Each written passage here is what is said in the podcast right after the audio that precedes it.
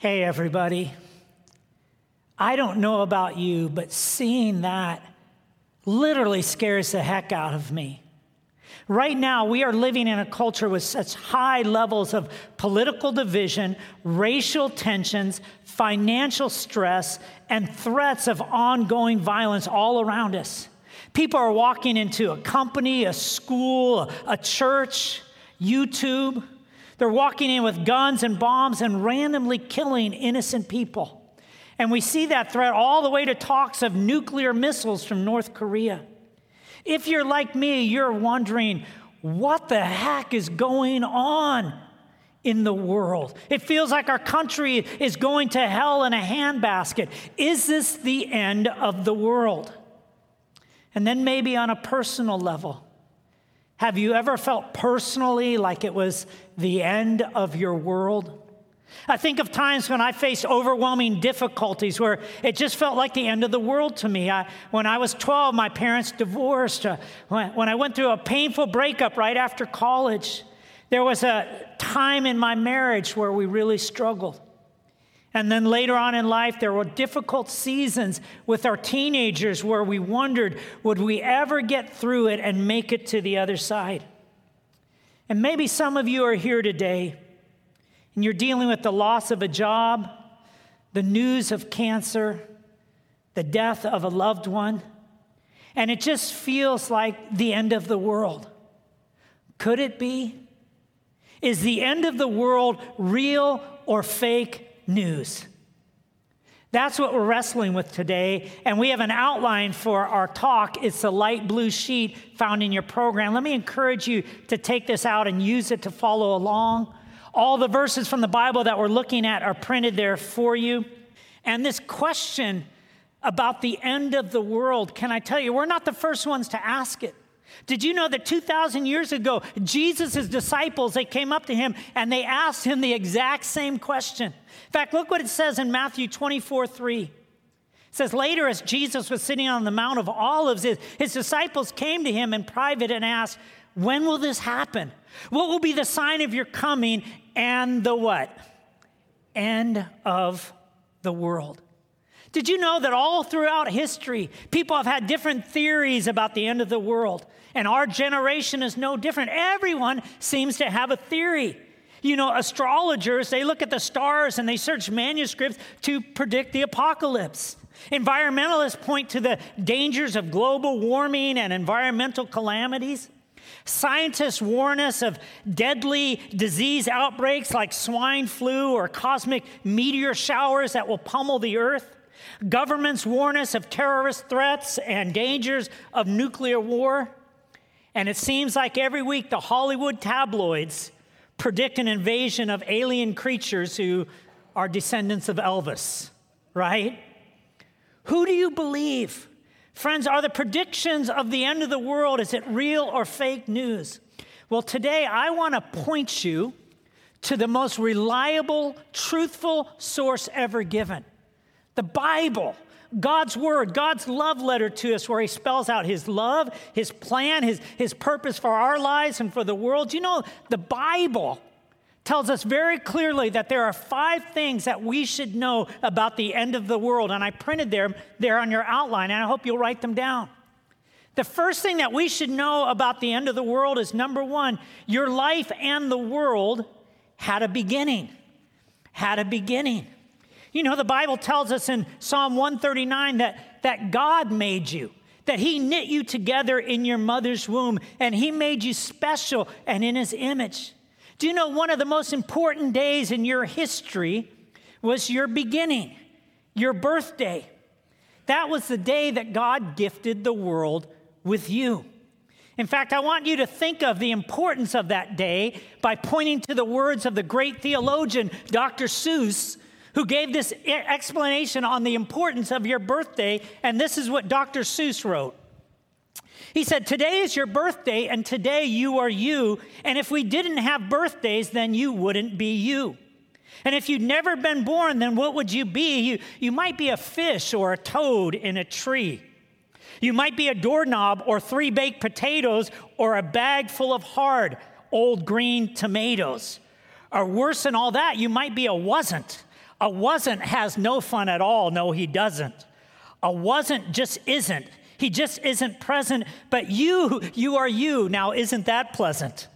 Today you are you, and that is truer than true. There is no one alive who is youer than you. Shout it out loud. I am lucky to be what I am. Thank goodness I'm not just a clam or a ham or a dusty old jar of gooseberry jam. I am what I am. That's a great thing to be. So if I say so myself, happy birthday to me. That's good, right? Isn't that good? Do you know that, that you had a beginning, a birthday, and in the same way, do you know that this earth, the world we live in, had a birthday as well? The Bible explains it this way in Genesis 1 1, some of the most profound words ever written that says, In the beginning, God created the heavens and the earth. See, when it comes to the end of the world, you should know that, that your life and the world had a beginning. And then, number two, you should know that your life and the world will have an end. Your life and this world will have an end. Makes me think of another poem, one of my all time favorites. It goes like this Dust if you must. But wouldn't it be better to paint a picture or write a letter? To bake a cake or plant a seed or ponder the difference between want and need? Dust if you must, but there is not much time with rivers to swim and mountains to climb, with, with music to hear and books to read and friends to cherish and a life to lead. Dust if you must, but there's a world out there with the sun in your eyes and the wind in your hair, a flutter of snow, a shower of rain. This day will not come around again. So dust if you must, but bear in mind that old age will come and it is not kind. And when you go, and go you must, you yourself will make more dust. Right? Friends, I love that poem because it highlights the truth of Hebrews 9:27 that says everyone must die once and then be judged by God. Do you know our physical bodies will not last forever? They will come to an end. And just like you, friends, this world is not eternal. Resources will not last forever. There will be a day that this world ends. The Bible talks about it. In fact, just one of many verses that I'll point to is found on your outline. 2 Peter verse chapter 3 verse 10 says, "But the, the day of the Lord will come like a thief." In which the heavens will pass away with a roar, and the elements will be destroyed with intense heat, and the earth and its works will be burned up. See, the Bible tells us that our lives and the world had a beginning, it had an end. And number three, one thing that you need to know about the end of the world, friends, you can count on it. We do know Jesus is coming back. Jesus is coming back. You know, during the Last Supper, in John chapter 14, verses 1 through 3, Jesus told his disciples, He said, Do not let your hearts be troubled. You believe in God, believe also in me.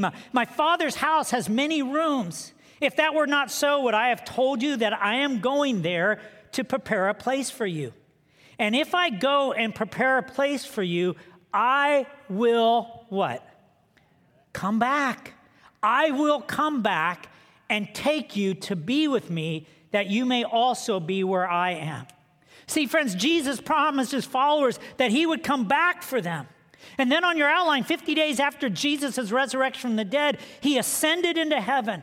And then the angel said these words in Acts chapter 1, verse 11.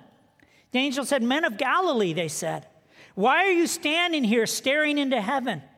Jesus has been taken from you into heaven, but someday he will return. Underline that phrase. He will return from heaven in the same way you saw him go. Friends, this is known as the second coming of Christ, the day of the Lord, Judgment Day, the rapture, Armageddon. It's the promise that Jesus made that no matter how dark it gets, no how, matter how crazy it gets in this life, the reality, friends, is He's coming back. He's coming back to set everything right because the Bible proclaimed it, Jesus promised it, and friends, that's what we know. What we don't know is number four is we don't know when. We don't know when. Did you know every generation since the resurrection of Christ, people have tried to predict the date and time of the second coming? They all, sh- and, and every prediction, do you know they all share one thing in common? They were all wrong. They were all wrong. In fact, 20 years ago, a religious group from Taiwan, they sold everything they had and they moved from Taiwan to Garland, Texas. And they moved to Garland because, in their mind, Garland sounded like God's land. And they predicted that Christ would come back in a flying saucer on March 25th, 1998, almost exactly 20 years ago. That on March 25th, 1998, that Jesus would come back and that he would appear on channel 18 on every television set in the world. Any of you remember that? 20 years ago? So they said, He's coming back March 25th, 1998. Well, on March 26, 1998, the news media responded with these headlines God is a no show. Friends, see, whenever you hear someone give a prediction of a date and time for the end of the world, the first thing that should come to mind are the words of Jesus found on your outline in Mark chapter 13, verses 32 and 33. It says this But about that day or hour, what? No one, underline that phrase, no one knows, not even the angels in heaven, nor the Son, but only the Father. Be on guard, be alert. You do not know when that time will come. Friends, Jesus made it clear our job is not to try to predict the date of the end of the world. But number five on your outline, here's our job our job is to be ready, to get ready, to be prepared. In Matthew 24 44, Jesus said, So you also must be ready, because the Son of Man will come in an hour where you do not expect him, when you do not expect him.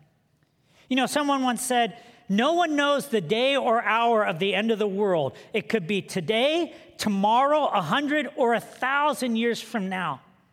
But what I do know, check out this quote. Check out this quote. The end of the world will come in your lifetime because either Jesus will come back or you will die. And when that happens, it will be the end of the world, at least for you. So, friends, here's our big question as we try to discover the end of the world is it real or fake news? Here's the big question Are you ready? Are you ready? If Jesus came back today, if today was the end of the world, is your soul right with God? Are your relationships clean and clear with your loved ones? Are you living your life on purpose? See, what I want to do with the rest of my time in this message is I want to talk to you about the most important thing how to be prepared, how to get ready for the end of the world. And this is where our friends, you know, this is where our faith in Jesus comes in. Because no doubt, listen to me, we are living in scary, stressful times. But when you know that you're ready and that you're right with God, when you live with real faith in Jesus Christ, you don't have to live in fear and panic, but your faith helps you to live in peace. Let me explain it this way. Many of you know I'm a huge Warriors fan. But many times they'll play at a time where I can't watch it live, like they are playing as I speak right now. I can't watch the game live, so what do I do? I tape the game. But so I get excited. So, like later tonight, I'm to watch the Warriors game. But sometimes people will tell me before I watch the game. Someone will text me, hey, bro, the Warriors killed it tonight. They had a great win. And they'll tell me in advance or they'll shoot me the score. And I'm like, oh, man. But I'll tell you what, even though sometimes, even if I get the score before they see the game, even if I know that they won the game in advance, because I'm such a huge fan and I love the Warriors, I'll still watch the game. But when I already know the score at the end, when I watch, there's a lot less fear and anxiety. I don't get all bent out of shape. If they get behind or they miss a key shot or they make a stupid foul, I don't have to, I don't have to stress out because in the end, I know in advance that they win. So, friends, the same is true when you have real faith in Jesus Christ. You know by his resurrection that he won the victory over sin and death. You know He's prepared a place for us in heaven. You know He's coming back for us. And you know that in the end, our great warrior Jesus, he wins. And if you're a follower of Christ, you're on the winning team. Doesn't mean you, you, you won't live in this life, that you won't live with pain and problems. In fact, Jesus told you in advance that your life was going to be hard. Did you know that? In fact, look at your outline of what Jesus said in John 6 33. Jesus said, I have said these things to you that in me you may have peace. In the world you will have what? Tribulation. Meaning, friends, you're going to have some bumps and bruises, hurts and heartaches. There, there are going to be times where, where you're going to have some real struggles. But take heart, Jesus said, I have overcome the world. Meaning, I have conquered death with my resurrection. I'll come back in victory and I'll come to get you at the end of the world. And so, between that day and this day today, how do you live your life when it feels like it's the end of the world? I was thinking of the best way to try to encourage us, and it made me think of my Spartan team. It made me think of my Spartan team. In fact, do you know that my Spartan team, we train right here every Tuesday night at 6:30, and if you want to come and work out with us and join the team, you can come be a part of that. Well, we train on one Tuesday night. Our coach, Coach Brenda, she comes in, she gathers a team, she said, All right, team, come together. I want to tell you something. We're changing our name. We're changing our name. We're now going to be known as Team Triple G. And Triple G, she said, because that's how I want us to train, that's how I want us to run the race, and that's how God wants his followers to live with Triple G. Triple G, dog. No, she didn't say that, but triple G. And I thought, what is triple G? She said, first, the first G is God wants us to live with grit. With grit. When Coach Brenda started training us from the very beginning, she made it clear hey guys, to run a Spartan race, it's to be hard. And if you want to finish the race, you got to grow in grit. You got to have a flat out determination that you're to endure the pain and not quit when it gets hard. Now, grit is kind of hard to explain. Uh, on, on the screens, it says this grit is turning a, a pressure into a praise, a, a trial into a triumph. It's, it's turning mud, mud into a medal, right? And I wanted you to see this because to get this, you got to pay with that. To get this, if you want to get the medal, you're going to have to go through some mud. That's just the price you pay to run a Spartan race. Friends, for, to, to get us ready for the mud and the mess and the pain and the stress of a Spartan race, our coach intentionally, listen to me, our coach intentionally puts us through stressing, physically stressing situations like running stairs with a 40 pound sandbag, or climbing ropes, or flipping tires, or tons of burpees. And she did that to train us to run the race well so that we wouldn't quit.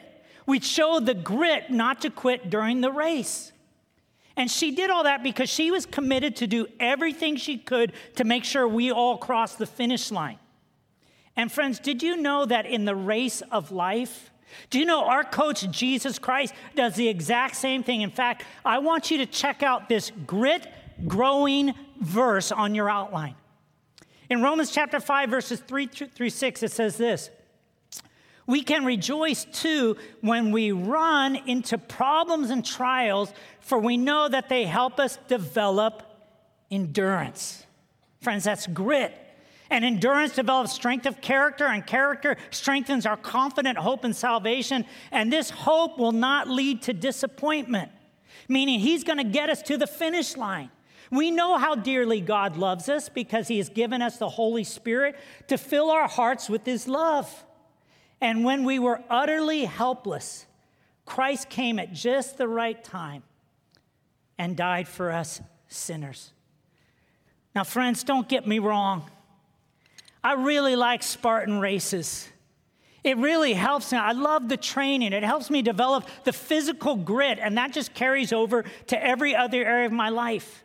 Again, if you're interested in joining our Spartan Life group, you can just write Spartan on your communication card and show up right here Tuesday night at 6:30. But let me be clear. I am not trying to get everyone to run Spartan races because ultimately, in the grand scheme of things, who cares? Right? Can I get an amen? amen. Who cares? Man, do you know one day this is going to be probably thrown in the trash? Who cares?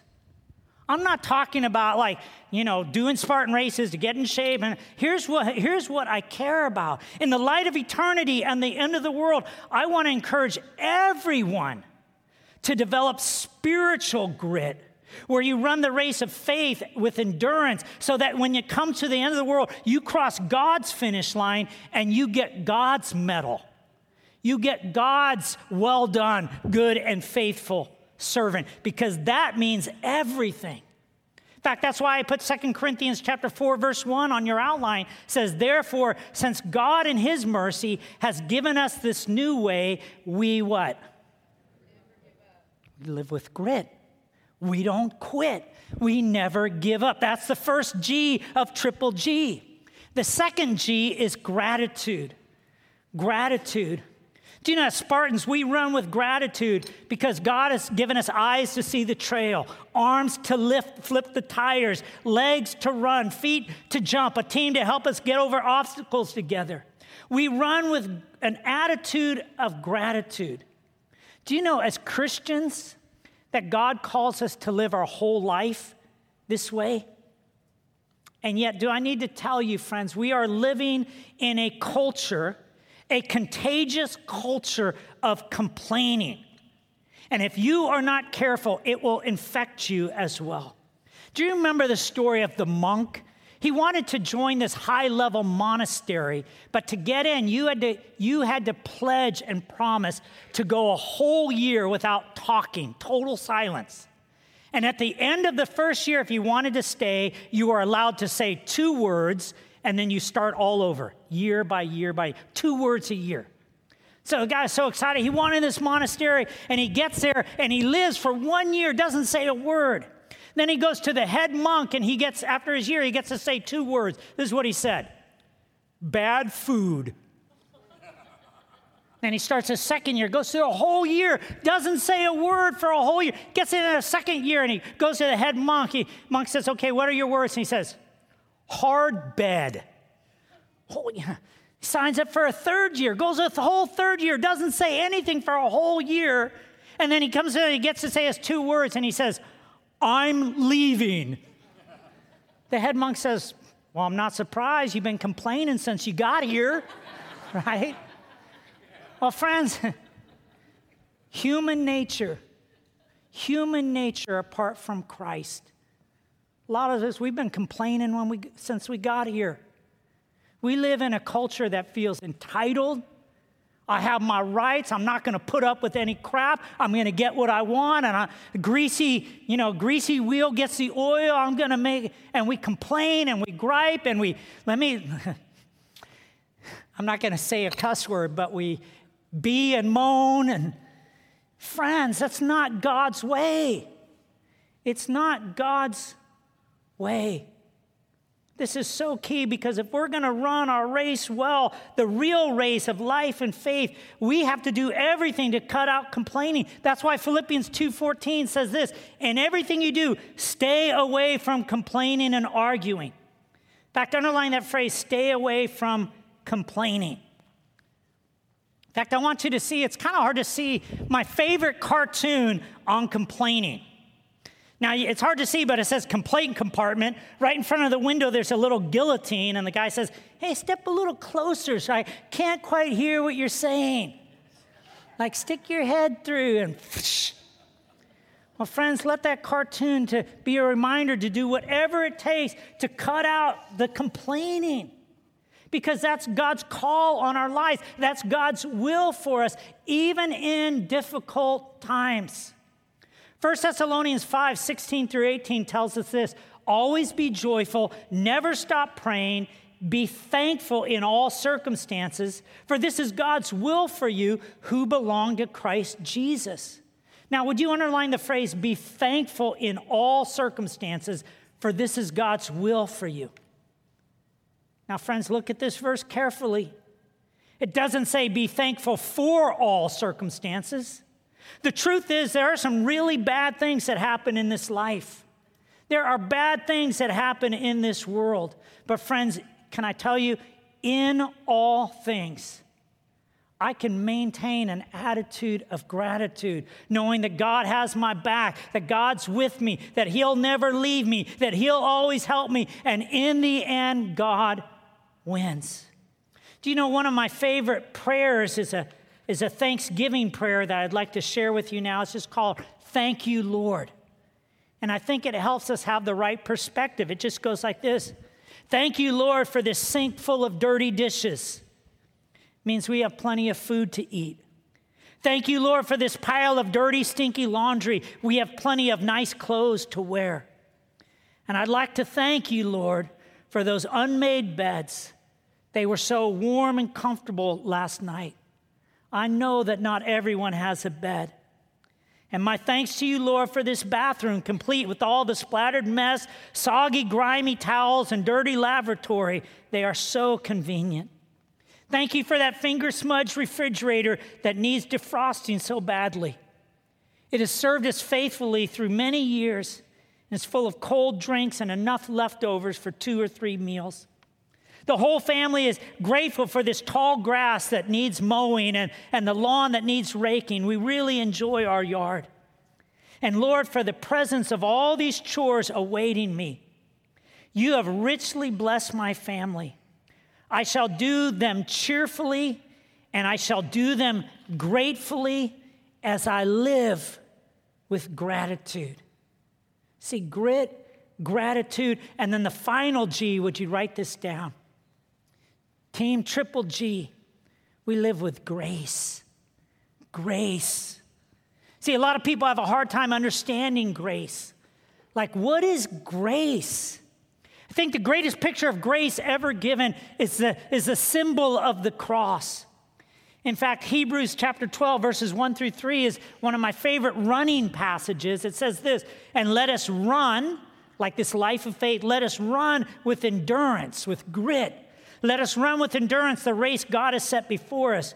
We do this by keeping our eyes on Jesus, the champion who initiates and perfects our faith. Because of the joy awaiting him, he, now check this out picture of grace, he endured the cross.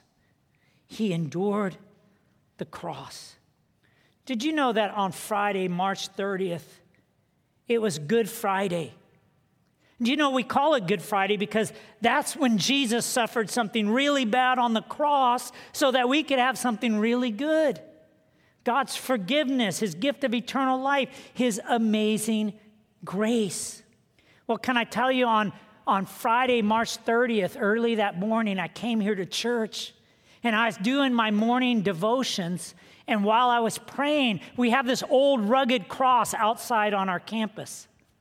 And while I was praying, I felt like God was telling me to go pick up and carry the cross.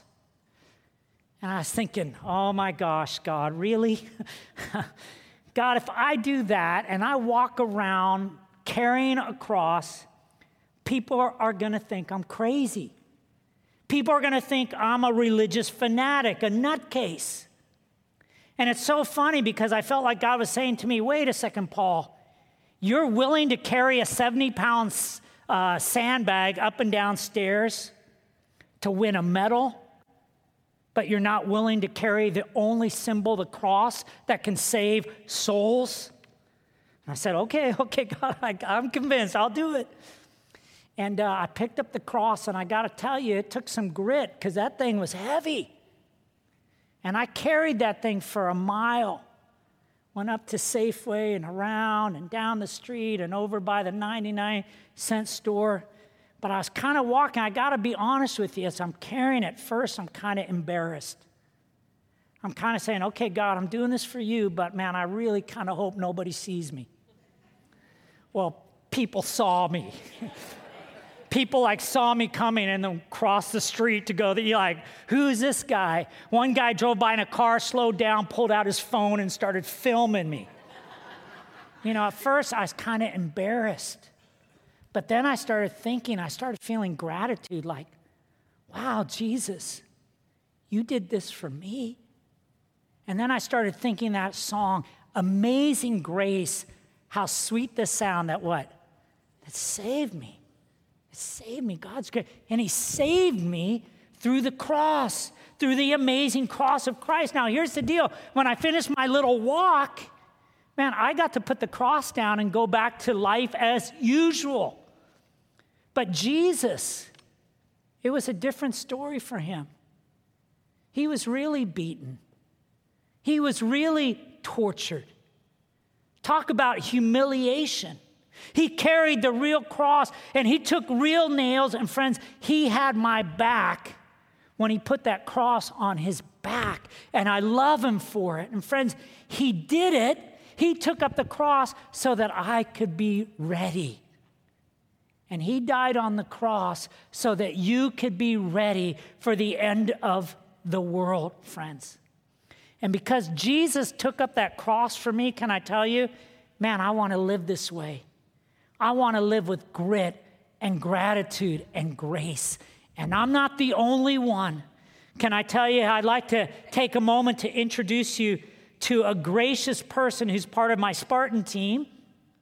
And she's really a triple G lady. So let's give a warm crossroads welcome to Gigi Cooley as she comes to share her story now. Well, hello. My name is Gigi, and I'm part of the Spartan team, Triple G. The three G's, as Paul has already said, are grit, gratitude, and grace. But in my humble opinion, the three G's actually refer to God's got Gigi. So, this is, um, and that at least is what I was telling myself during the race that I ran two weeks ago. So, about a year ago, I read a book where the author decided to change up her life by trying to do something new every day for a year. I like the idea of shaking up my life and doing more of what God wants me to do. So I embarked on this Spartan journey.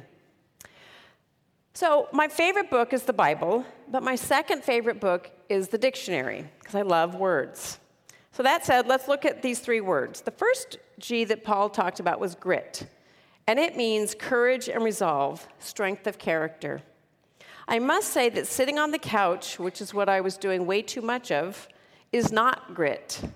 And when I train, I feel God's presence in my courage and my resolve. I couldn't do any of this without God. The second G Paul talked about is gratitude.